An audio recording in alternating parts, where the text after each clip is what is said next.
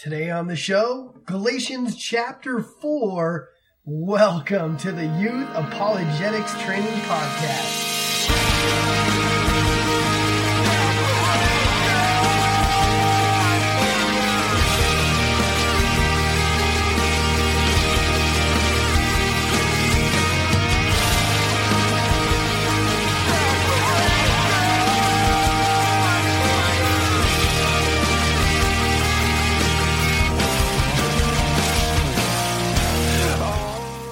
Okay, so welcome back, guys. Uh, today we're going to be looking at Galatians chapter 4. We're going to be going verse by verse as we've been doing the last couple weeks. Uh, today there is a catch. Uh, about oh, 20 minutes or so, about 24 minutes into today's sermon, the audio equipment just glitched and it went silent and we're missing about 20 minutes of the sermon right in the middle. Okay, so I, I, I struggled with this. It, obviously, I'm not going to let that 20 minutes go away. So it, the, the question was do I just record the entire sermon in front of the microphone at home, uh, as I normally do when I'm podcasting? Or do I record the missing 20 minutes and then splice it back in? Uh, I decided that uh, for a couple reasons. A, because of time, but B, because I, I think you guys are really, I, have been hearing that you guys have been really enjoying uh, hearing what it sounds like when I'm, I'm speaking in front of a group. Uh, with those venues, uh, there is a different atmosphere, and with that, uh, it just feels different. It's, it's, it's fun. So I went ahead and recorded the 20 minutes of missing time. It ended up being longer than 20 minutes. Uh, but be that as it may, you get a little bit of bonuses in there. I hope it's not too distracting when we bounce from uh, within the auditorium or, or sanctuary to right now, you know, in front of the microphone, and then back to the sanctuary at the end. I hope that doesn't distract you guys too much. But uh, as things go, uh, you could say it was an attack. You could say it a lot. Say it was a lot of things. I really don't know. All I know is that the equipment failed me. Uh, in fact, I hate to say it, but part five, the entire part five is gone. The whole thing completely gone. It didn't record at all whatsoever. Uh, it was an absolute utter fail. Uh, lesson learned. I will not trust in other people's recording equipment, especially when I'm planning on putting this stuff online. Um, but whatever the case, I went ahead and recorded the entire part five already. It's already done uh, in front of the microphone here in my basement office. So I, actually, um, I'm a little disappointed because I know part five really turned out well there at the church. But uh, whatever the case, it turned out really good too as well when I recorded it uh, yesterday here in front of the microphone. So Anyway, with that, guys, yes, I apologize. It is what it is. I live by technology, it's how I make my living. But there are moments when uh, technology really aggravates me. But anyway, let's go ahead and jump right in with this sermon that was recorded at a Calvary Chapel in Berthoud, Colorado. Uh, last week we talked about Galatians chapter 3. Um, but just as a little bit of review on the book of Galatians, it was written by Paul, most likely when he was in Corinth. And uh, he had visited these Galatians on two different occasions and given them the gospel.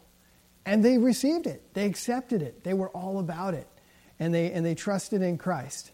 But then Paul got news that the Galatians had been visited by another group called the Judaizers.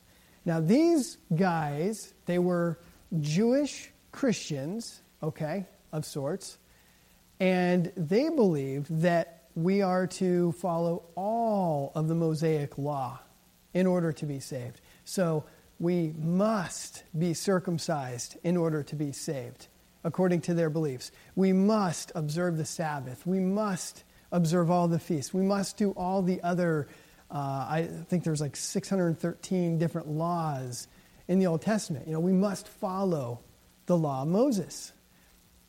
And they even went as far as to claim that they were sent out uh, by the apostles, that they were sent out by even people like James and John and Peter. So um, they had a backing. The Galatians bought into this lie, and Paul caught wind that this was going on, and he was really distressed. It bent him out of shape.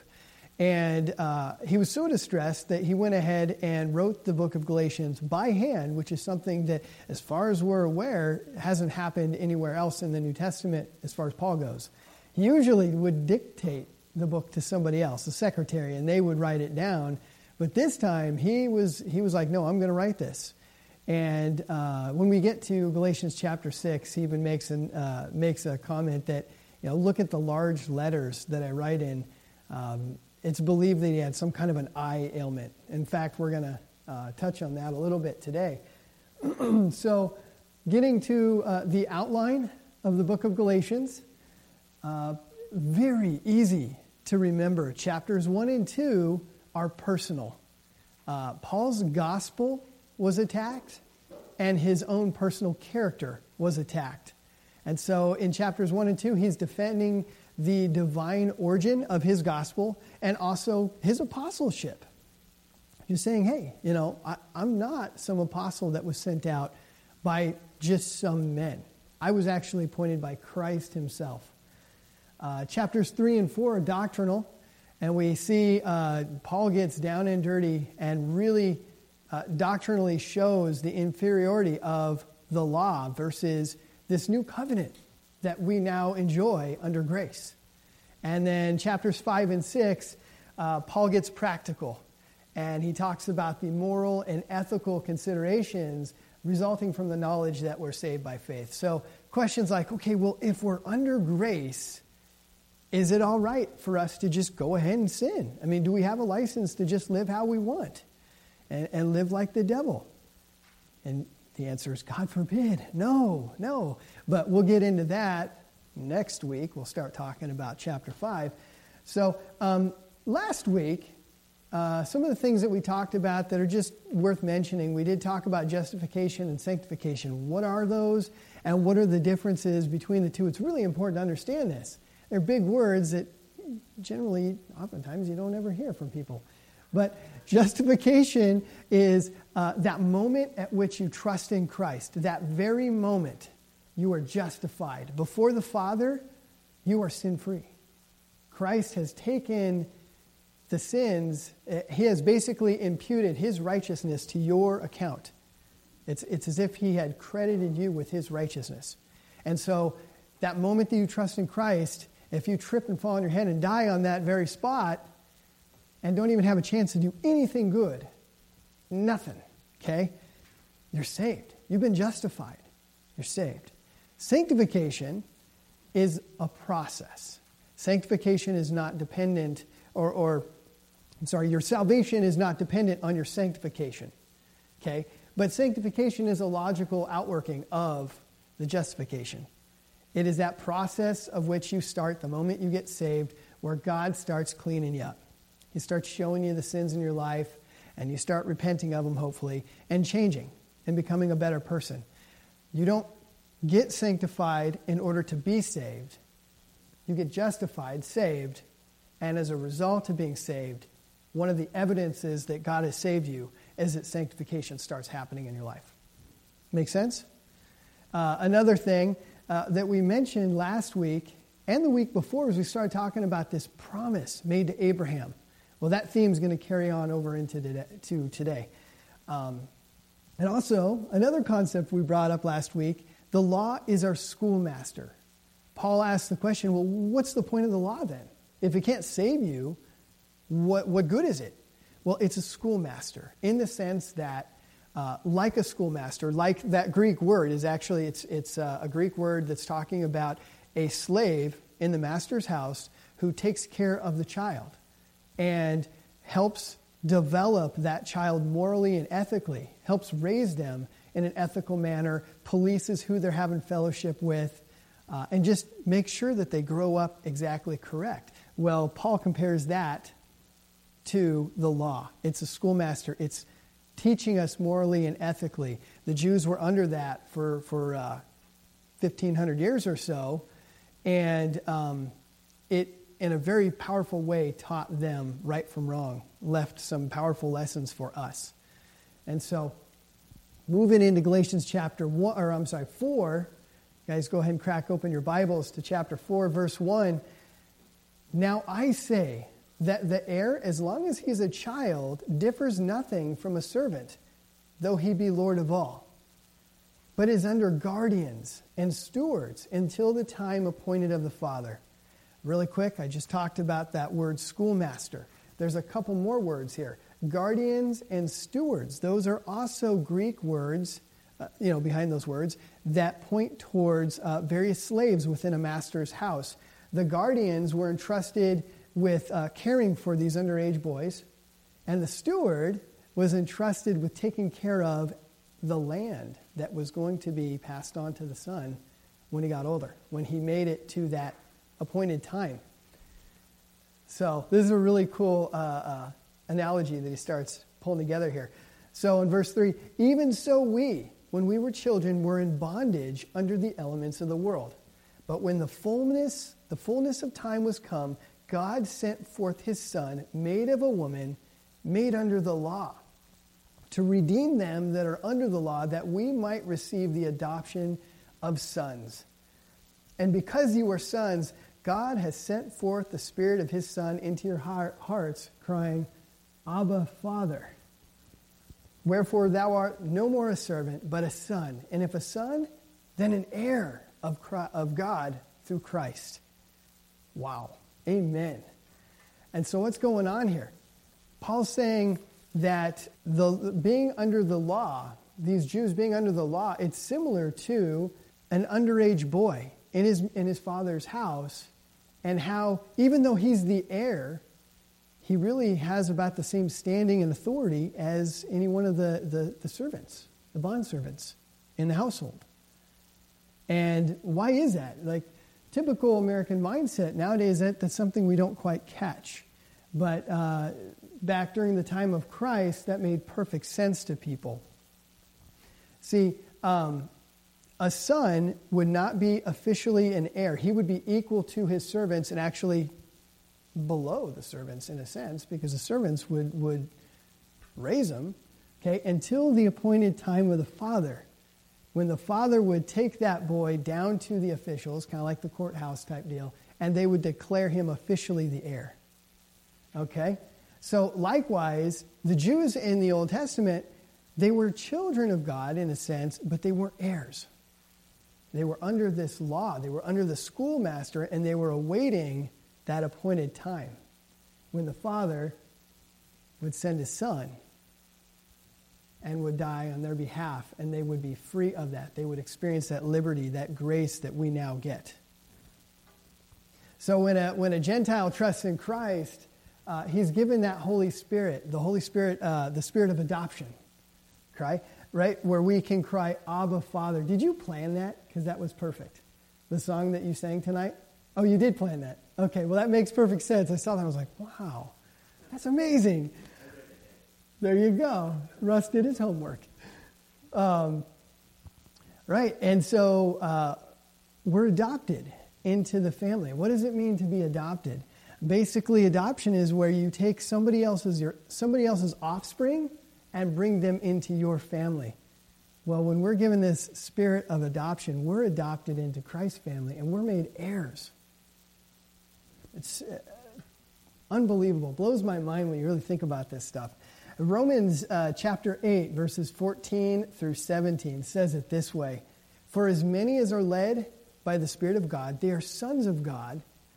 For you have not received the spirit of bondage again to fear, but you have received the spirit of adoption, whereby we cry, Abba, Father. The Spirit itself bearing witness with our spirit that we are children of God. And if children, then heirs, heirs of God, and joint heirs with Christ if it so be that we suffer with him, that we may also be glorified together. Praise God. That is awesome. You Paul brings up there this, this um, bring bought, brought back into this bondage and back into fear. What's he talking about there? Well, think about that. If you're under the law, okay, you don't understand, grace, Christ hasn't died for you, and you're under the law, you are toiling, you are striving, you are struggling to be perfect. But knowing deep down inside, you just fall short. You can't do it. And it's a fearful thing. You never really have the assurance of salvation in that situation. And of course, we do know that nobody has been able to keep the full law except Christ. And so, also, uh, he that, mentions that Jesus was made of a woman. I think it's worth mentioning because um, Jesus had to be fully man. He was fully God, right? He had to be fully God in order for there to be that infinite merit uh, that would be necessary to pay for all the sins of those who trust in Him, past, present, and future. But He also had to be fully man in order to be a substitute for mankind and take that penalty. So, moving on to verse 8, Paul says, Howbeit then, when you knew not God, you did service unto them by which, by which, I'm sorry, which by nature are no gods. Now, the Galatians uh, were not Jews, okay? They were Gentiles. And before Paul had gotten there, they were worshiping as the Gentiles do. They were offering sacrifices to pagan gods, little g gods. Um, they were practicing astrology. Uh, they were doing all kinds of witchcraft ish uh, um, uh, practices. Okay? They even used things like am- amulets and talismans, ritually charged objects that uh, we still see today in witchcraft. Okay? But the most common thing is they were working their own efforts they were pouring in their own efforts to try and achieve some sort of favor with these little g gods, some sort of level of salvation, their own version, right? And so, moving on into verse 9, but now, after that you have known God, or rather are known of God, how turn ye again to the weak and beggarly elements whereunto you desire again to be in bondage? Paul uh, makes his comment after you have known God, and then it's almost as if he corrects himself mid sentence, or rather, are known of God. It's so good to know God, okay? But even the demons know who God is and they tremble. It's a whole nother thing to be known of God. Uh, in fact, Matthew chapter 7, verse 23, Jesus uh, uh, says, And then will I profess unto them, I never knew you. Depart from me, you that work iniquity. So, yeah, it's a good thing to know God, right? And to be known of Him. But getting back to what Paul was trying to actually say here, why are they returning back to these weak and beggarly elements? And what were these weak and beggarly elements? What he's talking about is no, they're not going back to their paganism. They're not trying to work to achieve some kind of favor with their little g God, but it's very similar. They're going back to the law and they're trying through their own efforts, through observing the Sabbath and circumcision and all these other things, they're trying to achieve their own salvation. They're trying to achieve their own justification.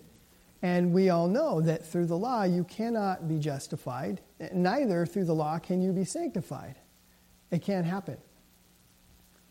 And so, uh, how were they trying to do this? In verse uh, 10, Paul gets into it a little bit. You observe days and months and times and years.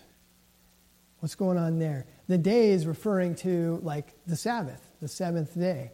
Uh, the Jews were commanded not to do any work on the Sabbath, which sounds pretty good. Uh, that sounds pretty easy, but yeah, there's some Saturdays where you got a lot going on and it's kind of hard to pull off.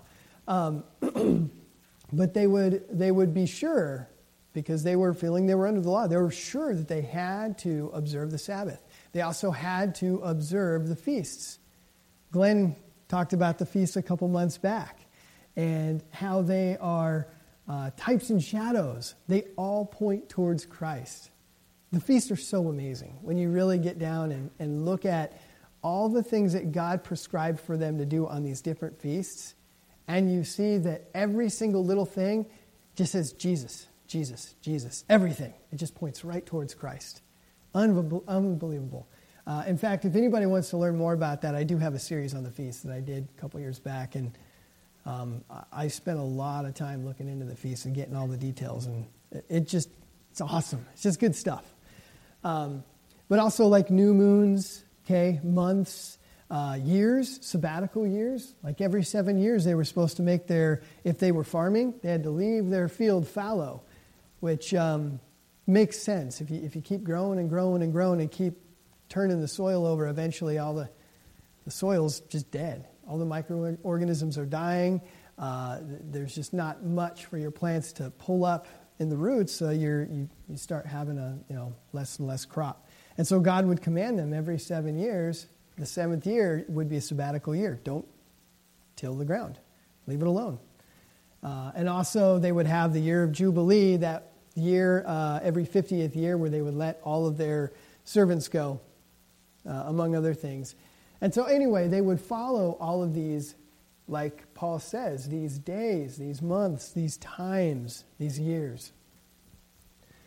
The question I get asked all the time online and in person is should we, Gentile believers, now on this side of the cross, should we, must we observe the Sabbath? Must we keep all these feasts? Like I said, it's awesome to observe the Sabbath. Please do. It's awesome. And it's also awesome to observe the feast. But must we? Is it a prerequisite to salvation? And or is it somehow intricate, uh, uh, uh, completely tied up with um, our sanctification? And the answer is no. Patty shakes her head. No. Uh, Romans chapter 14, verses 5 and 6. This is awesome. One man esteemeth one day above another, another esteemeth every day alike. Let every man be fully persuaded in his own mind. He that regardeth the day regardeth it unto the Lord, and he gives thanks. He that regardeth not the day to the Lord, he doth not regard it, and he gives God thanks. He eateth, eateth to the Lord, for he giveth God thanks. And he that eateth not to the Lord, he eateth not, and giveth God thanks. In other words, you know, be persuaded in your own mind. If you want to do this, that's fine, but it's not, it's not necessary. It's not something you have to do to be saved. Uh, like I said, it, it, it, actually helps you grow in the Lord. It's, it's amazing to observe the Sabbath, and it, and it really does help you grow when you celebrate the feast. But you don't have to, it's not something you must do. Colossians chapter 2, verse 16 says it a little bit differently. Says, uh, Let no man therefore judge you in meat or in drink or in respect to a holy day or of the new moon or of the Sabbath days which are a shadow of things to come, but the body is of Christ. Amen. That says it pretty well. It's, uh, it's, these things point towards Christ. They are a shadow of things to come, and they point towards Christ. It's not something we don't have to eat according to uh, the Mosaic law, the dietary laws prescribed in the Old Testament. Uh, just as kind of a side note, some people wonder did the early church uh, uh, observe the Sabbath, did the early church teach that you must, and that you must observe the feast and you must eat according to the dietary guidelines? Nope, it didn't. Um, just didn't. They took after what they saw in the book of Acts. They came together and met on the first day of the week, which is Sunday. Um, and uh, yeah, there was a mixture of Gentiles and Jews within that church, but they didn't teach that you must. Some of them did, but they didn't teach that it was uh, some kind of a prerequisite to salvation.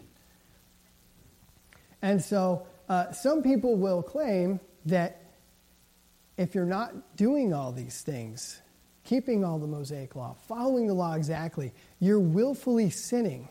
And it's as if you're trampling Christ underfoot. Okay? They might even bring up scriptures like what you see in Hebrews chapter 10, verse 26. Uh, and I am going to take a little rabbit trail to talk about this because we're talking about law versus grace. And this is one of those scriptures that, I don't know about you guys, but this scripture really tripped me up for a long time. And the hyper charismatic church that I was a part of wasn't about to help me out. Uh, they would look at something like this and think, yeah, you know. So let me read it. Uh, For if we sin willfully, after we have received the knowledge of the truth, there no longer remains a sacrifice for sins, but a certain expect, fearful expectation of judgment and fiery indignation, which will devour the adversaries.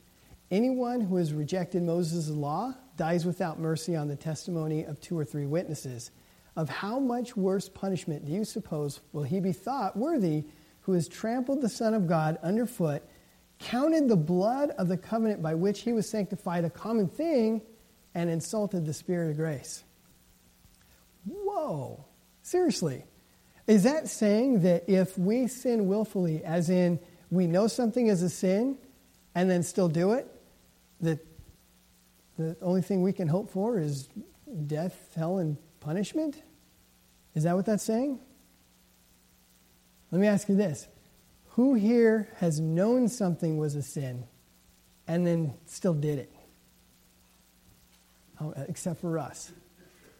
And my wife, because she's perfect. Right? Well, you guys are in good company. All right? Paul, he tried not to sin. He knew what the sins were, he knew what the law was, and he still sinned. Uh, in Romans chapter 7, verse 14, But it is a long passage to read, but Paul had this struggle. He says, For we know that the law is spiritual, but I am carnal, sold under sin. For what I am doing, I do not understand. For what I will do, for what I will to do, that I do not practice. But what I hate, that I do. If then I do what I will not to do,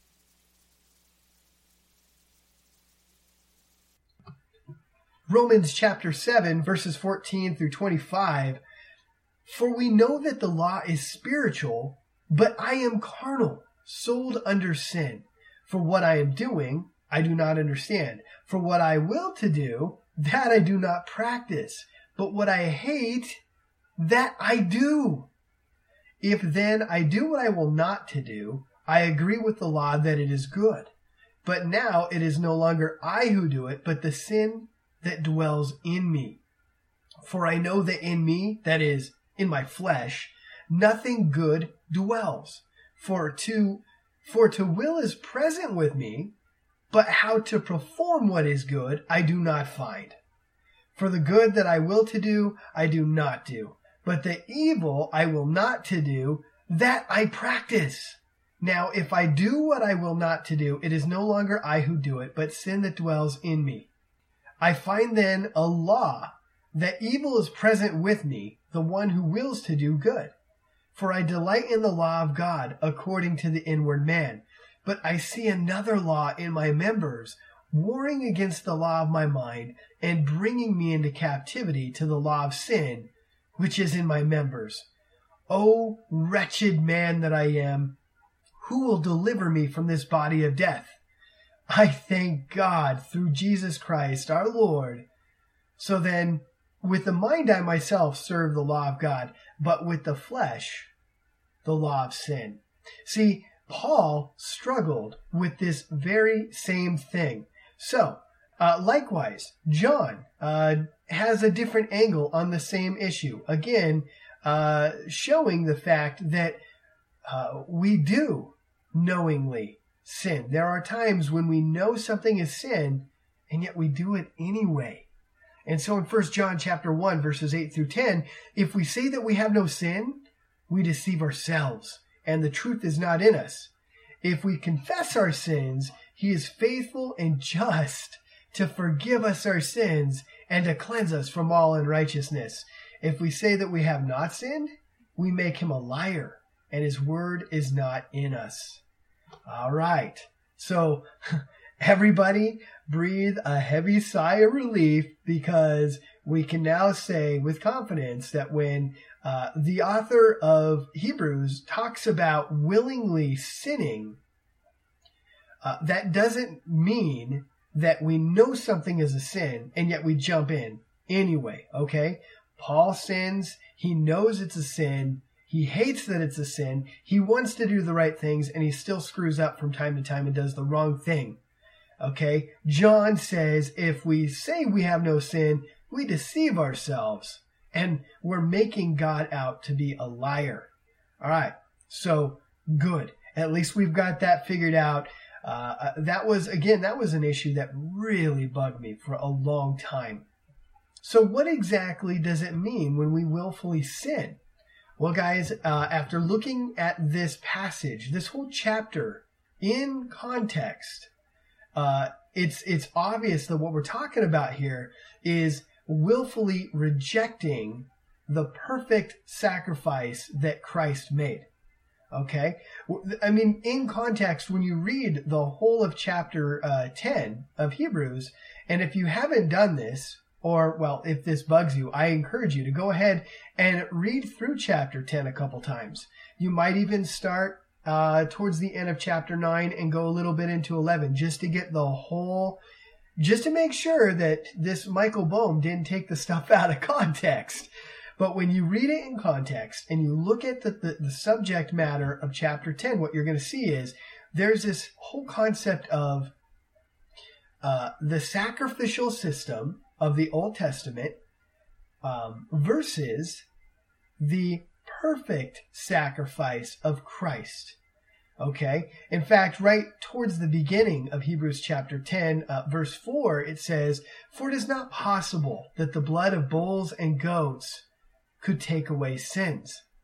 And so uh, this author, most likely Paul of Hebrews, goes on and he compares and con- contrasts this perfect sacrifice of Christ versus the uh, imperfect sacrifices of the Old Testament and how they just can't take away a sin. Um, uh, the Day of Atonement is is talked about as well, Yom Kippur. Uh, in verses 17 and 18, the Holy Spirit weighs in uh, and says this: "Their sins and their lawless deeds I will remember no more. Now, where there is remission of these, there is no longer an offering for sin. Now, okay, so think on that for a minute. So, uh, where there is a remission of sins because of the fact of Christ's perfect sacrifice, there is no longer an offering of sin for sin. Sorry. Does that make sense? As in, uh, now that Christ has offered himself a sacrifice on our behalf, what could we possibly gain from the sacrificial system? There's nothing that we could get from it. Uh, Christ made the perfect sacrifice. There are no more sacrifices that can help you. Uh, it's it's Christ or nothing. And so uh, the chapter ends. I wish I could go through the whole chapter, but you know we are taking a rabbit trail here. I could easily do an entire one-hour sermon on just Hebrews chapter 10. And hopefully someday, God willing, I will. Um, but uh, jumping towards the end of the chapter, we hear the author encouraging readers uh, that the just shall live by faith. Right? It sounds familiar. The just shall live by faith. And then he warns those who draw back, as in reject Christ's sacrifice and actually go back to trying to being trying to be justified by the law.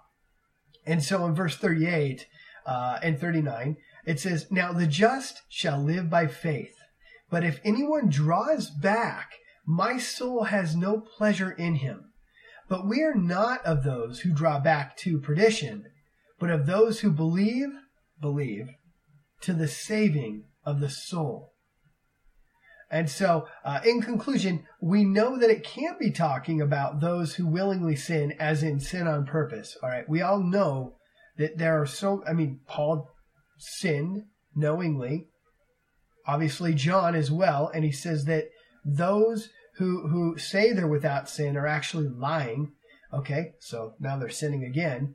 We also know that uh, in context, uh, chapter 10 of Hebrews is talking about or comparing and contrasting the perfect sacrifice of Christ that does take away sins versus the imperfect sacrifices of the Old Testament uh, that could not take away sin. Okay? And so, moving on to verse 11, Paul changes gears a little bit. He he changes his approach from rebuking uh, and and well more of a, a, a, an aggressive stance to making more of an emotional appeal to them. So yeah, he is really angry about this situation, about these Judaizers and what they're doing to the Galatians. But then here Paul takes it down a few notches and he speaks softly to his brethren in the Galatian church. And so in verse 11, I am afraid of you. Okay, stop right there. That's King James English. It doesn't mean he's like terrified of them. He's afraid for them. Okay. So you could basically say, I'm afraid for you, lest I have bestowed upon you labor in vain. Um, yeah, if you trust in your own works for salvation, you're not trusting in Christ. If you're not trusting in Christ alone for your salvation, you can't be saved. So here, yeah, Paul is is very worried that this church that he has birthed has gone so far astray that at this point any new converts are not going to be saved. Okay, labor in vain. Uh, these Galatians, it sounds like they were drawing back. They were going back to the Mosaic law and uh, seeking out to be justified by their own works. And so, verse 12, brethren, I beseech you, be as I am, for I am as you are, and you have not, and you have not injured me at all. Uh, remember, Paul was a former Jew. Uh, he was an observer to the fullest sense uh, of the Mosaic law. And here he's reminding them that he no longer has to keep the law of the Jews. And in verse 13, you know how through infirmity of the flesh I preached the gospel unto you at the first. But my temptation, which was in my flesh, you despised not, nor rejected, but received me as an angel of God, even as Christ Jesus. Where is then the blessedness you spoke of? For I bear you record that if it had been possible, you would have plucked out your own eyes and given them to me. Am I therefore become your enemy because I tell you the truth? okay, so he says he would have plucked out, they would have plucked out their own eyes and gave it to him. And he speaks of this infirmity of the flesh. You know, like I mentioned uh, towards the beginning of this this uh, study, Paul most likely had some kind of an eye disorder. And so, anyway, moving on to 16, Am I therefore become your enemy because I tell you the truth? Oh, yeah, you can hear the pain in his voice. Um, and I get this. Obviously, as many of you know, people who have been following this podcast, when you put out truth, when you um, distribute truth, it's offensive. People don't like hearing uh, when they're wrong. And so many when they hear these words of a friend, I'm trying to give them the truth. Uh, they see that as fighting words, and they make me out to be their enemy. And so we hear Paul, Am I therefore become your enemy because I tell you the truth?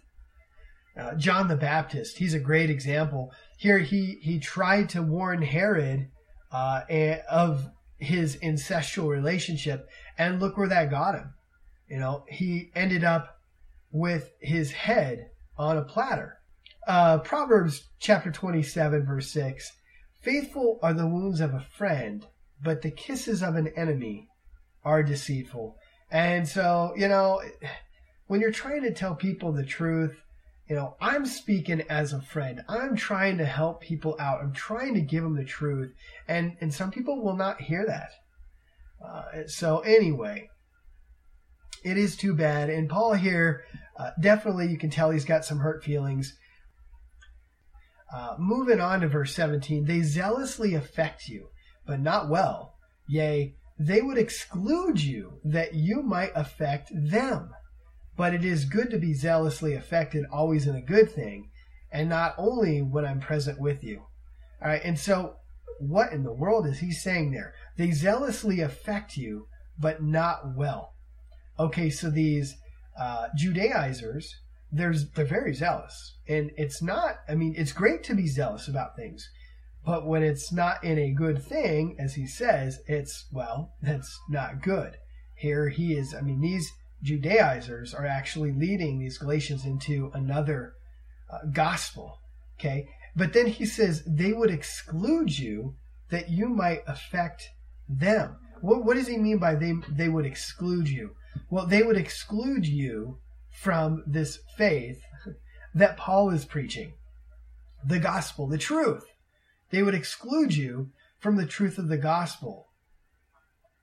And so, uh, verse 17, uh, verse 19, my little children, of whom I travail in birth again until Christ be formed in you, I desire to be present with you now and to change my voice, for I stand in doubt of you. So we hear Paul here, and he's so concerned about the Galatians and, and what is going on here in this false gospel that he actually compares it to travailing in birth. And he says, you know, I travail in birth again because he already uh, had birthed basically this Galatian church. And here he's looking at this situation and now he's travailing all over again, trying to, to again convince them of the truth of the gospel, the biblical gospel. And now he's standing in doubt of them. Uh, and, and here, as we move on to verse 21, Paul changes gears a little bit and he starts giving another lesson. He starts talking about uh, Abraham and Sarah again. Okay? He's going to take this whole thing further. And he starts talking about uh, Abraham and Sarah and their child Isaac uh, versus Abraham and his porcupine, concubine, Hagar. Sorry about that. And uh, their child Ishmael and there's this allegory that he brings together, uh, illustrating grace versus the law. And so in verse 21, tell me, ye that desire to be under the law, do you not hear the law? For it is written that Abraham had two sons, the one by a bondmaid, the other by a free woman. But he who was of the bondwoman was born after the flesh but he of the free woman was by promise.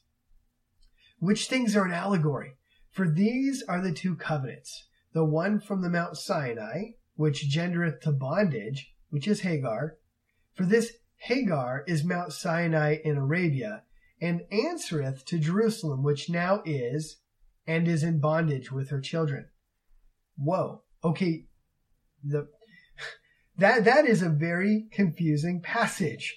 At least it was for me for for several years.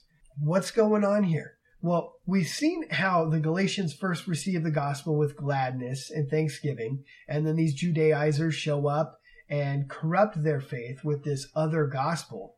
And so Paul here is saying to them, You who desire to live under the law, have you not read what Moses wrote in the law or the Torah? Okay, so some of you might have sensed a little bit of equivocation going on here because Paul uses the word law in two different senses. Okay? You who desire to be under the law, as in the Mosaic law, have you not read uh, the law, as in what Moses wrote, the first five books of the, of the Bible? Haven't you read this? There's this story of Abraham and Sarah and Hagar, and also Isaac and Ishmael. And so Paul goes into this allegory, and we see this situation where um, Abraham was given a promise, right? We, we talked about that in previous uh, um, chapters. And he was to have a child uh, that would be the promised one through whom all the nations would be blessed. And Abraham trusted God and waited for the fulfillment of that promise. Now, many years passed. Um, and I, I, you know, I guess we can't fault the man, okay? Here we are after the fact, and we've got this whole Bible filled with these stories of faith, of, of people uh, triumphing in their faith and people utterly failing in their faith and everything in between, right? But Abraham, he's one of the first, right? He's not one who has a Bible to thumb through. So he had these promises from God, but, you know, here's a man who, well, in many ways knew God better than, than us, of course, right? But also, he didn't have the scriptures. He didn't have all those experiences. And so here he was told he was going to have this child of promise, but many years passed and he's not seeing it. He's not seeing the action. Well, what's going on here? Why? Where's my child? Where's this heir that I've been told about? Well, after a long period of time, Sarah had basically lost hope of this promise, right? And wanting a child, an heir, she approaches Abraham with this proposition. Basically, she says, Why don't we do what the nations around us do? We could take our handmaid, Hagar, and make her your concubine. I, always have a hard time with that. I always want to say porcupine, and I apologize. Make her your concubine, uh, and then we can have a child and an heir. Okay, we could basically spur on God's promise. And Abraham, walking in the flesh, foolishly accepts Sarah's idea and made Hagar his concubine. Concubine. Uh, this union, then, of course, we know, produces Ishmael. Even though Abraham was promised this child through Sarah, Abraham had this slip of faith and tried to push the promise into completion by having Ishmael through Hagar. And so, um, as we move on in this story, Abraham desperately wanting Ishmael to be the one and whom the promise would would come, uh, he goes to God and he petitions God and he says, uh, "Oh, that Ishmael would live before thee." And he just he wants Ishmael to be that child of promise. And in Genesis chapter 17, verses 20 and 21, God responds to Ishmael and he says, And as for Ishmael, I have heard thee. Behold, I have blessed him and will make him fruitful and will multiply him exceedingly. Twelve princes shall he beget, and I will make him a great nation. But my covenant will I establish with Isaac, which Sarah shall bear unto thee at this set time in the next year. All right, and so God does bless Ishmael, and he says that uh, he will multiply him exceedingly. Uh, that was a prophecy that most certainly came to pass. Ishmael being basically the, the, the father of the Arab people. And we know there's a lot of Arabs now, right? Um, you know, something, a, a, little rabbit trail that I didn't really take in the sermon because I didn't have time, but I would like to take it now because some people get bent out of shape about how uh, Paul uses the word allegory. Uh, and, and some will argue that uh, because Paul used the word allegory, this couldn't be referring to a real historical event, but rather this whole story of Abraham, Isaac, Sarah, Ishmael, Hagar, all these characters are all just fiction, uh, fiction characters, fictional characters and fictional events that are just aimed at teaching a lesson, some kind of allegorical lesson. But we know uh, that the scriptures are inspired of God and they contain no mistakes. And uh, the Bible is a historical book. It's not a book of of just so fictional stories aimed at teaching us lessons. Like some some people like to make even the first couple bo- uh, uh, chapters of Genesis as just some kind of just so story, kind of you know, God's just got us all tucked into bed at night and patting us on the head and telling us a story to get us a, you know, give us a little lesson. But the story's just a fake story, kind of like how the leopard got its spots or, you know, how the raccoon got its mask, you know? And, and, and, but guys, let's put it this way. And, and one day I would love to devote an entire podcast to this one subject. Uh, but Jesus, he trusted the historicity of the Old Testament. Okay? Uh, in so many places. Uh, for example, uh, he acknowledged that Adam and Eve were the first married couple. Uh, he, uh, Abel was the first prophet and was martyred. Uh, he believed the accounts of Noah and the flood. Lot and his wife, he mentions them, and and, and that that is historical. Sodom and Gomorrah. Um, talks about Moses and the serpent in the wilderness. He talks about all these things as historical, real events that really happened. So either Jesus is lying, or he's not the Messiah, or this is very histor- historical. Um, he talks about uh, manna from heaven, the miracles of Elijah, Jonah, and the big fish. So we know the scriptures are true. In uh, John chapter 10, verses 34 and 35, Jesus says in the Gospel of John, Scripture cannot be broken. In other words, uh, the Bible is accurate not only in things like prophecy and theology and morality and these types of things, uh, but that scriptures cannot be contradicted or confounded. All right? The scriptures are true. They're not just so stories. Jesus rebuked his disciples for not believing all of what the prophets had said. Again, showing that he was relying on the historicity of the scriptures.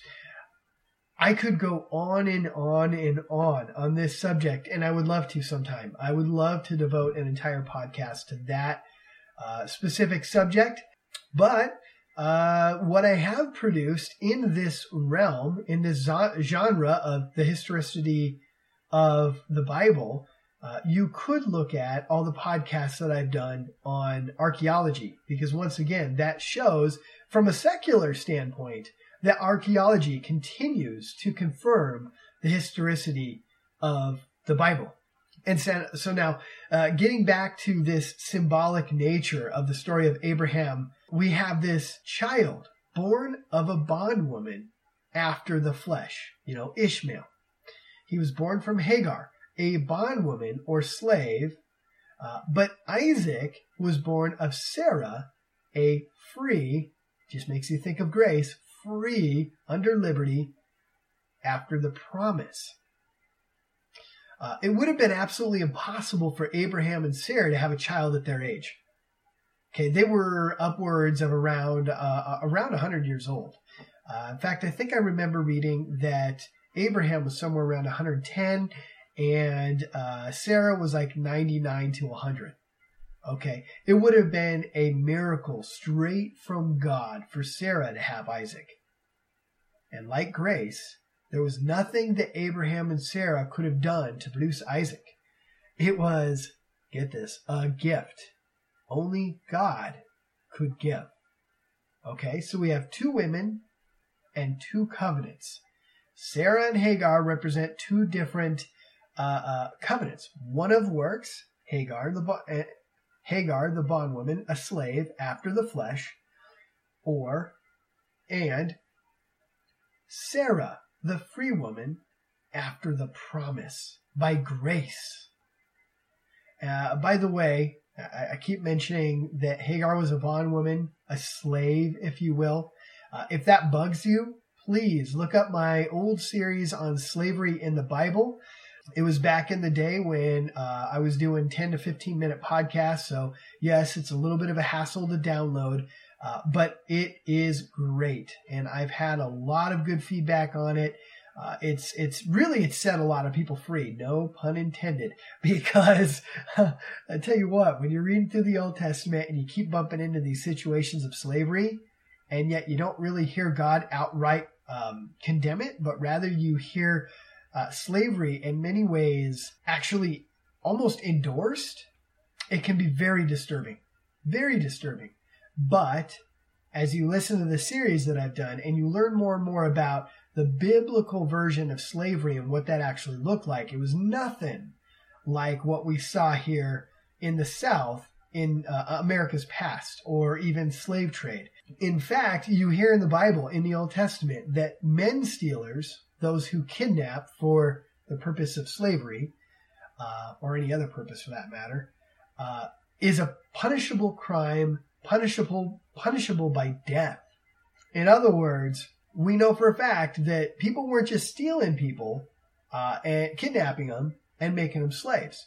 Furthermore, we find that these slaves, uh, excluding slaves of war, don't want to jump into that just yet, but m- most slaves were uh, in, indentured servants.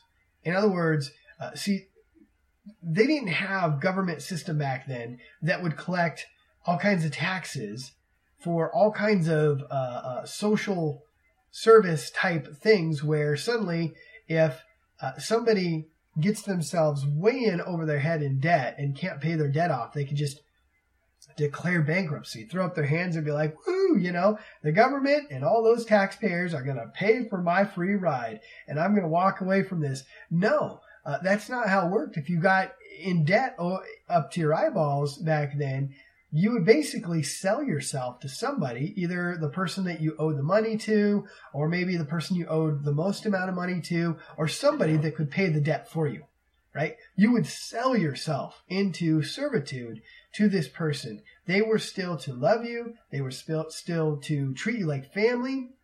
You were to uh, celebrate with them, uh, celebrate the feast. You were mandatory. You had to observe the Sabbath, so you actually got to relax.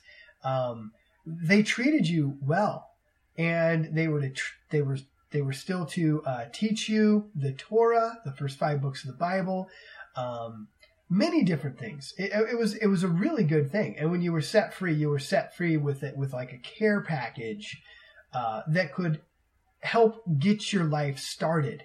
It was almost like a little mini business starter.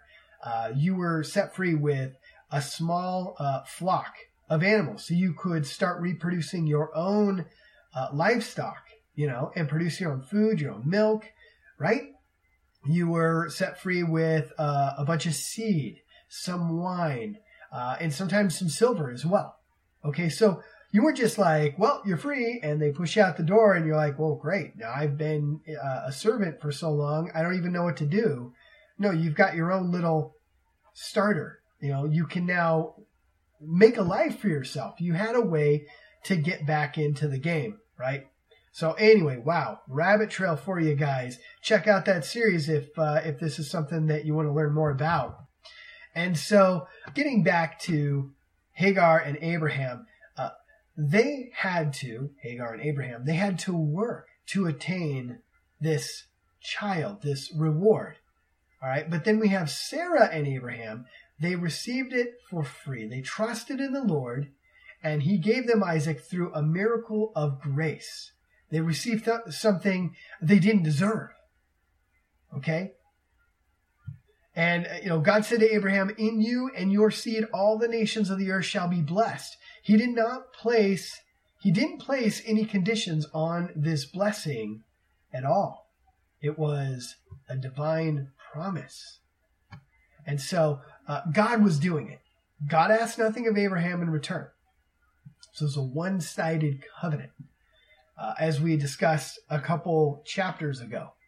And so this is what grace is, right? And that's why this whole allegory is being pulled together here. Grace doesn't make conditions on those who receive it, it's a gift, it's getting something we don't deserve. So many groups out there teach that grace is something you receive, like the Mormons, after all that you can do. And nothing could be further from the truth.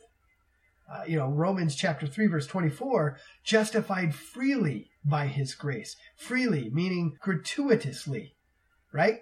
Uh, it, it, it's the same word that's translated without cause in other scriptures. For example, um, Jesus was hated without cause, gratuitously. In other words, he had done nothing wrong to earn this hatred. And so, likewise, we can do nothing to earn this grace that we've received as a gift from God. And so, moving on to verse 25 and 26 For this Hagar is Mount Sinai in Arabia, but in answereth to Jerusalem, which now is, as and is in bondage with her children. But Jerusalem, which is above, is free which is the mother of us all. Romans chapter 7, verses 14 through 25. For we know that the law is spiritual, but I am carnal, sold under sin. For what I am doing, I do not understand. For what I will to do, that I do not practice. But what I hate, that I do. If then I do what I will not to do, I agree with the law that it is good. But now it is no longer I who do it, but the sin that dwells in me. For I know that in me, that is, in my flesh, nothing good dwells. For to for to will is present with me, but how to perform what is good I do not find. For the good that I will to do, I do not do, but the evil I will not to do, that I practice. Now, if I do what I will not to do, it is no longer I who do it, but sin that dwells in me. I find then a law that evil is present with me, the one who wills to do good. For I delight in the law of God according to the inward man. But I see another law in my members, warring against the law of my mind, and bringing me into captivity to the law of sin, which is in my members. O wretched man that I am, who will deliver me from this body of death? I thank God through Jesus Christ our Lord. So then, with the mind I myself serve the law of God, but with the flesh, the law of sin. See, Paul struggled with this very same thing. So, uh, likewise, John uh, has a different angle on the same issue. Again, uh, showing the fact that uh, we do knowingly sin. There are times when we know something is sin, and yet we do it anyway. And so in 1 John chapter 1 verses 8 through 10, if we say that we have no sin, we deceive ourselves and the truth is not in us. If we confess our sins, he is faithful and just to forgive us our sins and to cleanse us from all unrighteousness. If we say that we have not sinned, we make him a liar and his word is not in us. All right. So everybody breathe a heavy sigh of relief because we can now say with confidence that when uh, the author of Hebrews talks about willingly sinning, uh, that doesn't mean that we know something is a sin and yet we jump in anyway, okay? Paul sins, he knows it's a sin, he hates that it's a sin, he wants to do the right things, and he still screws up from time to time and does the wrong thing. Okay? John says if we say we have no sin, we deceive ourselves and we're making God out to be a liar. All right, so good. At least we've got that figured out. Uh, uh, that was, again, that was an issue that really bugged me for a long time. So, what exactly does it mean when we willfully sin? Well, guys, uh, after looking at this passage, this whole chapter in context, uh, it's it's obvious that what we're talking about here is willfully rejecting the perfect sacrifice that Christ made. Okay? I mean, in context, when you read the whole of chapter uh, 10 of Hebrews, and if you haven't done this, or, well, if this bugs you, I encourage you to go ahead and read through chapter 10 a couple times. You might even start uh, towards the end of chapter 9 and go a little bit into 11 just to get the whole just to make sure that this Michael Bohm didn't take the stuff out of context. But when you read it in context and you look at the, the, the subject matter of chapter 10, what you're going to see is there's this whole concept of uh, the sacrificial system of the Old Testament um, versus the perfect sacrifice of Christ. Okay. In fact, right towards the beginning of Hebrews chapter 10, uh, verse 4, it says, For it is not possible that the blood of bulls and goats could take away sins. And so uh, this author, most likely Paul of Hebrews, goes on and he compares and con- contrasts this perfect sacrifice of Christ versus the uh, imperfect sacrifices of the Old Testament and how they just can't take away a sin. Um, uh, the Day of Atonement is, is talked about as well, Yom Kippur. Uh, in verses 17 and 18, the Holy Spirit weighs in uh, and says this Their sins and their lawless deeds I will remember no more. Now, where there is remission of these, there is no longer an offering for sin. Now, okay, so think on that for a minute. So, uh, where there is a remission of sins because of the fact of Christ's perfect sacrifice, there is no longer an offering of sin for sin. Sorry. Does that make sense? As in, uh, now that Christ has offered himself a sacrifice on our behalf, what could we possibly gain from the sacrificial system? There's nothing that we could get from it. Uh, Christ made the perfect sacrifice. There are no more sacrifices that can help you. Uh, it's it's Christ or nothing. And so uh, the chapter ends. I wish I could go through the whole chapter, but you know we are taking a rabbit trail here. I could easily do an entire one-hour sermon on just Hebrews chapter ten, and hopefully someday, God willing, I will. Um, but uh, jumping towards the end of the chapter, we hear the author encouraging readers uh, that the just shall live by faith. Right? It sounds familiar. The just shall live by faith. And then he warns those who draw back, as in reject Christ's sacrifice and actually go back to trying to being trying to be justified by the law. And so in verse 38 uh, and 39, it says, Now the just shall live by faith. But if anyone draws back, my soul has no pleasure in him. But we are not of those who draw back to perdition, but of those who believe, believe, to the saving of the soul. And so, uh, in conclusion, we know that it can't be talking about those who willingly sin, as in sin on purpose. All right, we all know that there are so. I mean, Paul sinned knowingly. Obviously, John as well, and he says that those who who say they're without sin are actually lying. Okay, so now they're sinning again. We also know that uh, in context, uh, chapter ten of Hebrews is talking about or comparing and contrasting the perfect sacrifice of Christ that does take away sins versus the imperfect sacrifices of the Old Testament uh, that could not take away sin. Okay? And so, moving on to verse 11, Paul changes gears a little bit. He, he changes his approach from rebuking uh, and, and, well, more of a, a, a, an aggressive stance to making more of an emotional appeal to them.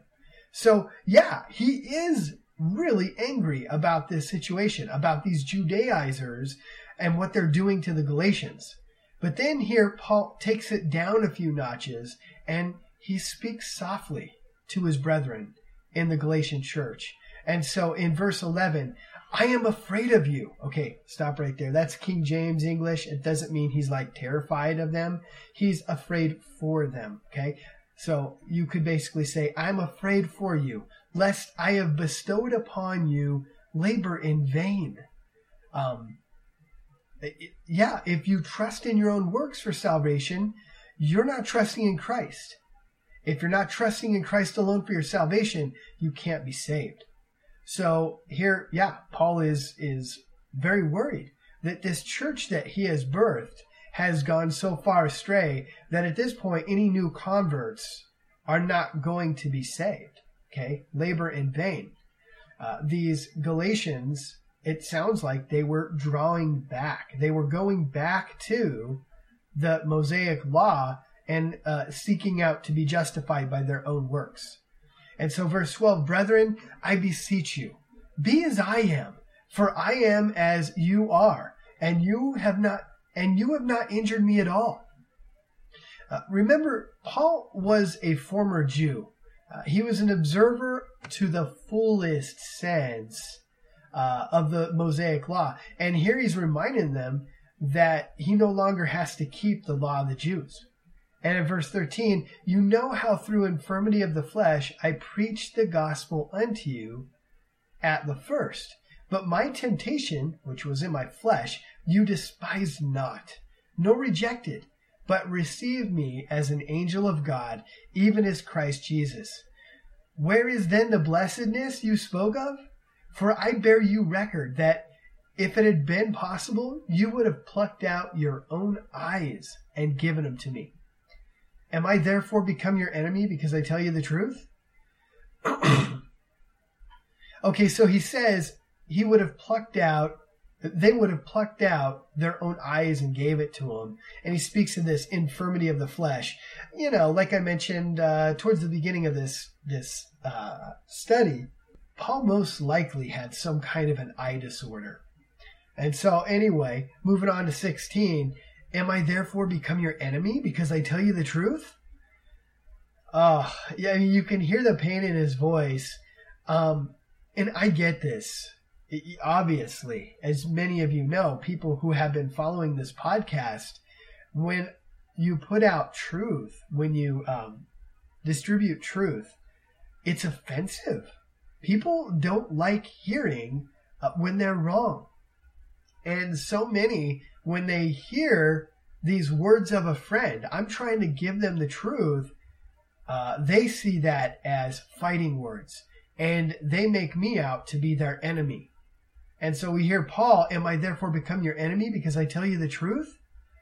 Uh, John the Baptist, he's a great example. Here he, he tried to warn Herod uh, of his incestual relationship, and look where that got him. You know, he ended up with his head on a platter. Uh, Proverbs chapter 27, verse 6 Faithful are the wounds of a friend, but the kisses of an enemy are deceitful. And so, you know, when you're trying to tell people the truth, you know, I'm speaking as a friend. I'm trying to help people out. I'm trying to give them the truth. And, and some people will not hear that. Uh, so, anyway, it is too bad. And Paul here, uh, definitely you can tell he's got some hurt feelings. Uh, moving on to verse 17, they zealously affect you, but not well. Yea, they would exclude you that you might affect them. But it is good to be zealously affected always in a good thing, and not only when I'm present with you. All right, and so what in the world is he saying there? They zealously affect you, but not well. Okay, so these uh, Judaizers, there's they're very zealous, and it's not. I mean, it's great to be zealous about things, but when it's not in a good thing, as he says, it's, well, that's not good.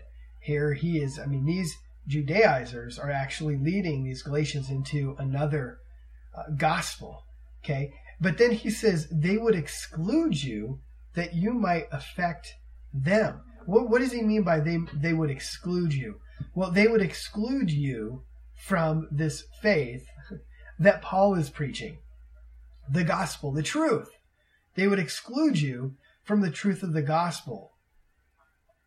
And so, uh, verse 17, uh, verse 19, my little children, of whom I travail in birth again until Christ be formed in you, I desire to be present with you now and to change my voice, for I stand in doubt of you. So we hear Paul here, and he's so concerned about the Galatians and and what is going on here in this false gospel that he actually compares it to travailing in birth. And he says you know i travail in birth again because he already uh, had birthed basically this galatian church. And here he's looking at this situation and now he's travailing all over again trying to to again convince them of the truth of the gospel, the biblical gospel. And now he's standing in doubt of them. Uh, and, and here, as we move on to verse 21, Paul changes gears a little bit and he starts giving another lesson. He starts talking about uh, Abraham and Sarah again. Okay? He's going to take this whole thing further. And he starts talking about uh, Abraham and Sarah and their child Isaac uh, versus Abraham and his porcupine, concubine, Hagar. Sorry about that. And uh, their child Ishmael. And there's this allegory that he brings together, uh, illustrating grace versus the law. And so in verse 21, tell me, ye that desire to be under the law, do you not hear the law? For it is written that Abraham had two sons, the one by a bondmaid, the other by a free woman. But he who was of the bondwoman was born after the flesh, but he of the free woman was by promise. Which things are an allegory? For these are the two covenants, the one from the Mount Sinai, which gendereth to bondage, which is Hagar. For this Hagar is Mount Sinai in Arabia, and answereth to Jerusalem, which now is, and is in bondage with her children. Whoa. Okay. The, that, that is a very confusing passage. At least it was for me for, for several years. What's going on here? Well, we've seen how the Galatians first received the gospel with gladness and thanksgiving, and then these Judaizers show up and corrupt their faith with this other gospel.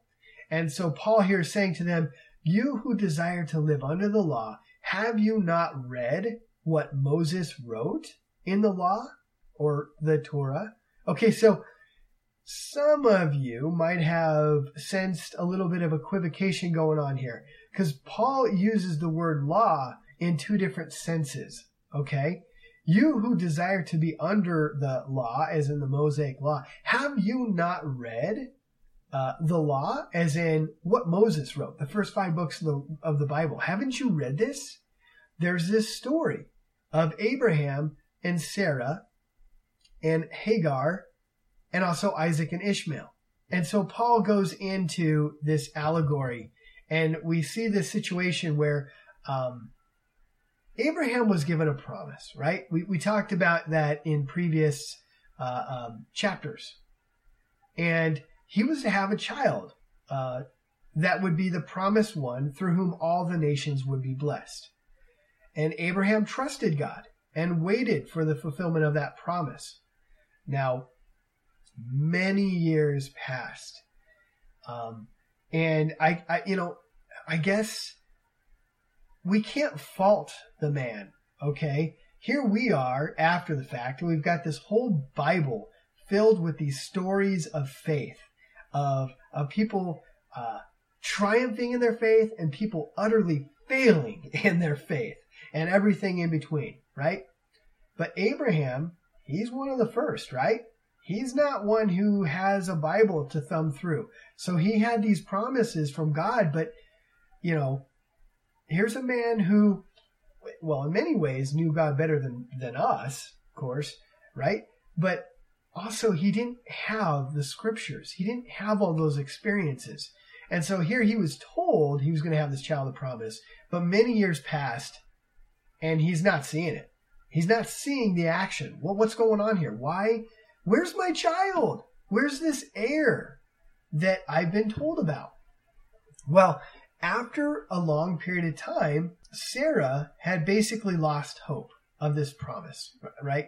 And wanting a child, an heir, she approaches Abraham with this proposition. Basically, she says, Why don't we do what the nations around us do? We could take our handmaid, Hagar, and make her your concubine. I, always have a hard time with that. I always want to say porcupine, and I apologize make her your concubine, uh, and then we could have a child and an heir.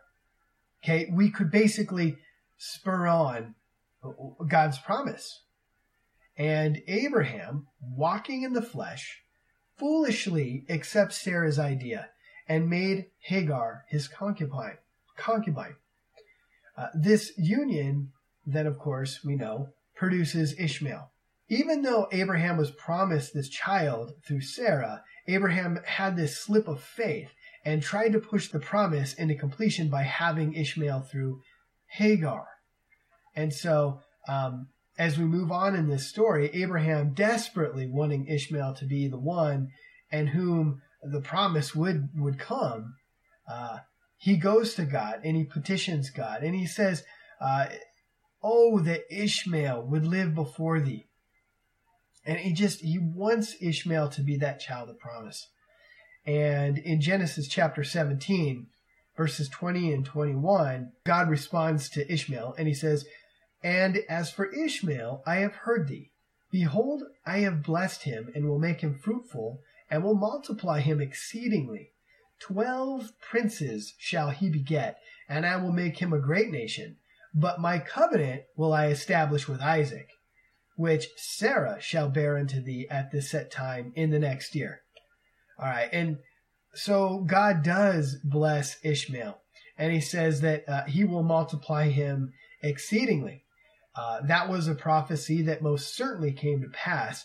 Ishmael being basically the, the, the father of the Arab people. And we know there's a lot of Arabs now, right?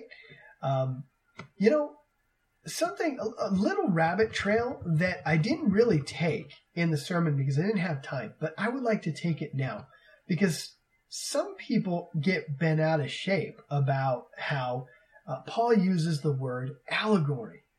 Uh, and, and some will argue that uh, because Paul used the word allegory, this couldn't be referring to a real historical event, but rather this whole story of Abraham, Isaac, Sarah, Ishmael, Hagar, all these characters are all just fiction, uh, fiction characters, fictional characters and fictional events that are just aimed at teaching a lesson, some kind of allegorical lesson.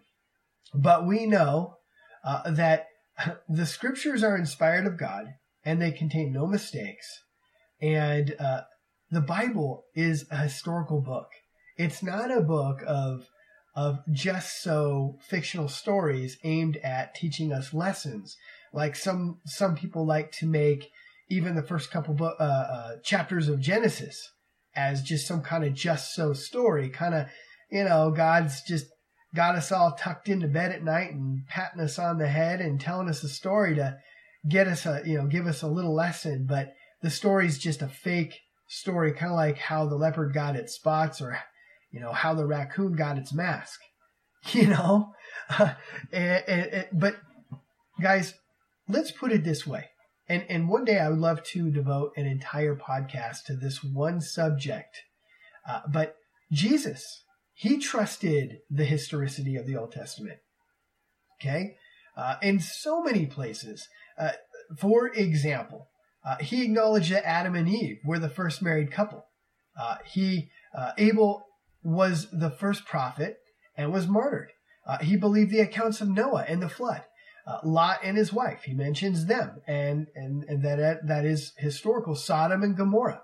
Um, talks about Moses and the serpent in the wilderness. He talks about all these things as historical real events that really happened. So either Jesus is lying or he's not the Messiah or this is very histor- historical. Um, he talks about uh, manna from heaven, the miracles of Elijah, Jonah and the big fish. So we know the scriptures are true. In uh, John chapter 10, verses 34 and 35, Jesus says in the Gospel of John, Scripture cannot be broken. In other words, uh, the Bible is accurate not only in things like prophecy and theology and morality and these types of things, uh, but that scriptures cannot be contradicted or confounded. All right? The scriptures are true. They're not just so stories. Jesus rebuked his disciples for not believing all of what the prophets had said. Again, showing that he was relying on the historicity of the scriptures. I could go on and on and on on this subject, and I would love to sometime. I would love to devote an entire podcast to that uh, specific subject. But uh, what I have produced in this realm, in this genre of the historicity of the Bible, uh, you could look at all the podcasts that I've done on archaeology, because once again, that shows from a secular standpoint that archaeology continues to confirm the historicity of the Bible. And so, so now, uh, getting back to this symbolic nature of the story of Abraham, we have this child born of a bondwoman after the flesh, you know, Ishmael. He was born from Hagar, a bondwoman or slave, uh, but Isaac was born of Sarah, a free, just makes you think of grace, free under liberty after the promise. Uh, it would have been absolutely impossible for Abraham and Sarah to have a child at their age. Okay, they were upwards of around uh, uh around 100 years old. Uh, in fact, I think I remember reading that Abraham was somewhere around 110 and uh, Sarah was like 99 to 100. Okay, it would have been a miracle straight from God for Sarah to have Isaac. And like grace, there was nothing that Abraham and Sarah could have done to produce Isaac. It was, get this, a gift. Only God could give. Okay, so we have two women and two covenants. Sarah and Hagar represent two different uh, uh, covenants. One of works, Hagar the uh, Hagar the bondwoman, a slave after the flesh, or and Sarah the free woman after the promise by grace. Uh, by the way, I, I, keep mentioning that Hagar was a bondwoman, a slave, if you will. Uh, if that bugs you, please look up my old series on slavery in the Bible. It was back in the day when uh, I was doing 10 to 15 minute podcasts. So, yes, it's a little bit of a hassle to download, uh, but it is great. And I've had a lot of good feedback on it. Uh, it's it's really it's set a lot of people free, no pun intended. Because I tell you what, when you're reading through the Old Testament and you keep bumping into these situations of slavery, and yet you don't really hear God outright um, condemn it, but rather you hear uh, slavery in many ways actually almost endorsed, it can be very disturbing. Very disturbing. But as you listen to the series that I've done and you learn more and more about the biblical version of slavery and what that actually looked like, it was nothing like what we saw here in the South in uh, America's past or even slave trade. In fact, you hear in the Bible, in the Old Testament, that men stealers, those who kidnap for the purpose of slavery, uh, or any other purpose for that matter, uh, is a punishable crime, punishable punishable by death. In other words, we know for a fact that people weren't just stealing people uh, and kidnapping them and making them slaves. Furthermore, we find that these slaves uh, excluding slaves of war. Don't want to jump into that just yet, but m- most slaves were uh, in, indentured servants. In other words, uh, see, they didn't have government system back then that would collect all kinds of taxes for all kinds of uh, uh, social service type things. Where suddenly, if somebody gets themselves way in over their head in debt and can't pay their debt off, they can just declare bankruptcy, throw up their hands and be like, woo, you know, the government and all those taxpayers are going to pay for my free ride and I'm going to walk away from this. No, uh, that's not how it worked. If you got in debt up to your eyeballs back then, you would basically sell yourself to somebody, either the person that you owed the money to, or maybe the person you owed the most amount of money to, or somebody that could pay the debt for you, right? You would sell yourself into servitude to this person. They were still to love you. They were still, still to treat you like family. You were to uh, celebrate with them, uh, celebrate the feast. You were mandatory. You had to observe the Sabbath. So you actually got to relax um, they treated you well, and they were to tr- they were they were still to uh, teach you the Torah, the first five books of the Bible, um, many different things. It, it, was it was a really good thing. And when you were set free, you were set free with it with like a care package uh, that could help get your life started. It was almost like a little mini business starter. Uh, you were set free with a small uh, flock of animals. So you could start reproducing your own uh, livestock, you know, and produce your own food, your own milk, right? You were set free with uh, a bunch of seed, some wine, uh, and sometimes some silver as well. Okay, so You weren't just like, well, you're free, and they push you out the door, and you're like, well, great. Now I've been uh, a servant for so long, I don't even know what to do. No, you've got your own little starter. You know, you can now make a life for yourself. You had a way to get back into the game, right? So anyway, wow, rabbit trail for you guys. Check out that series if uh, if this is something that you want to learn more about. And so, getting back to Hagar and Abraham, uh, they had to, Hagar and Abraham, they had to work to attain this child, this reward. All right. But then we have Sarah and Abraham. They received it for free. They trusted in the Lord, and he gave them Isaac through a miracle of grace. They received th- something they didn't deserve. Okay? And, uh, you know, God said to Abraham, In you and your seed, all the nations of the earth shall be blessed. He did not place, he didn't place any conditions on this blessing at all. It was a divine promise. And so uh, God was doing it. God asked nothing of Abraham in return. So it's a one sided covenant, uh, as we discussed a couple chapters ago. And so this is what grace is right? And that's why this whole allegory is being pulled together here. Grace doesn't make conditions on those who receive it. It's a gift. It's getting something we don't deserve. So many groups out there teach that grace is something you receive, like the Mormons, after all that you can do. And nothing could be further from the truth. Uh, you know, Romans chapter 3, verse 24, justified freely by his grace. Freely, meaning gratuitously, right?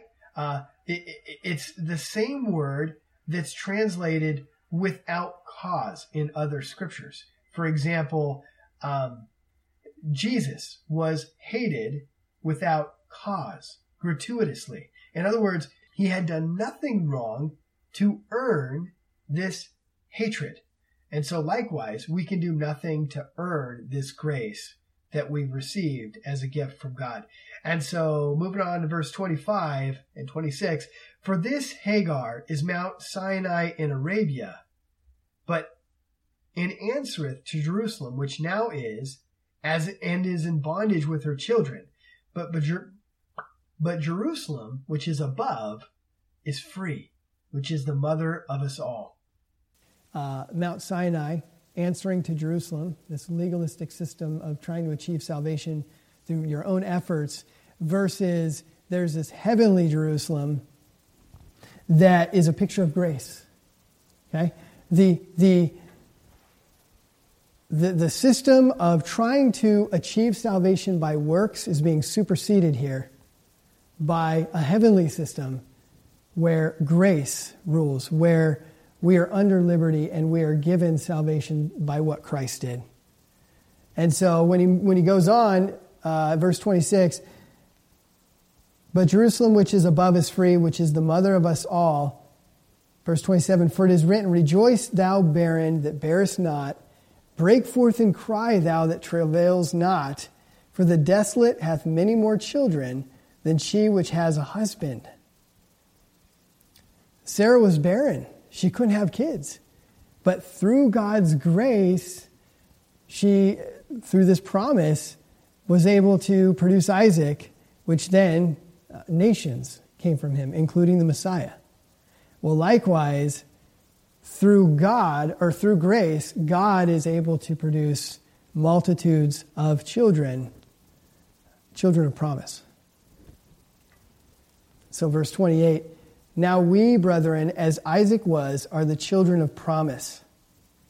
And as then he that was born after the flesh persecuted him that was born after the spirit, even so it is now. Ain't that the truth? What are we talking about there? Well, the descendants of Ishmael, they were they're the Arabs. The predominant worldview amongst the Arabs is Islam. Islam is what 1.6 billion strong and growing rapidly. Uh, 23%, they say, I don't know who took this poll, but they say 23% of them are, ex- are extremists. Okay? Uh, that's, that's a lot. That's a lot. And they are persecuting the Jews, and they are definitely persecuting the Christians too. Jews and Christians are getting their heads cut off and getting crucified and getting thrown in cages and burned alive, women raped, children raped. It's, it's bad. And that persecution is very serious. And um, I don't see it going away anytime soon until God deals with this. You know? Look up, for your redemption draweth nigh. But um, yeah, God uh, prophesied this way back then, and it is so true even today. Uh, verse 30 Nevertheless, what says the scripture? Cast out the bondwoman and her son, for the son of the bondwoman shall not be heir with the son of the free woman. What, what's, what's happening here? Well, sticking with his allegory, basically, cast out that old covenant system of trying to achieve your own salvation through your own efforts. It's, it's just not going to work. In fact, we know that those who uh, uh, um, don't trust in Christ will be cast out of his presence. So, likewise, yeah, just we, we should be casting out that frame of mind. It is through Christ and his perfect sacrifice. Anything less or trying to do anything more is an insult to Christ and an insult to the grace that He's shown us. Verse 31 So then, brethren, we are not children of the bondwoman, but of the free. Praise God. That whole system of sacrifices in the Old Testament, it was very sobering. You know, I, I can't think of anything more sobering than watching an animal making noises and breathing and bleeding all over the ground, dying because of your sins, that animal being sacrificed on your behalf. How sobering would that be nowadays to see that? But Christ comes down to this earth, lives a perfect life, doesn't deserve any of this, but he willingly gets up on that cross and takes the punishment in that same manner for us. Very sobering. It's amazing. It's amazing what God has done for us. God is holy and sin must be punished. Jesus took that punishment for us. And, and so, really, you know, if, if there's anybody here or anybody listening online uh, who hasn't trusted in Christ, who doesn't understand this grace, maybe they're, you, you consider yourself a good person, you think that you are uh, one of those people that your good deeds far outweigh your bad deeds, um, know this that, you know, the wages of sin is death. That's one sin. We've all sinned. We all fall short short of the glory of God, and we will all be judged eventually. God is holy, and He must punish sin. But yet, God Himself took the, the penalty, the wrath that we deserve upon Himself.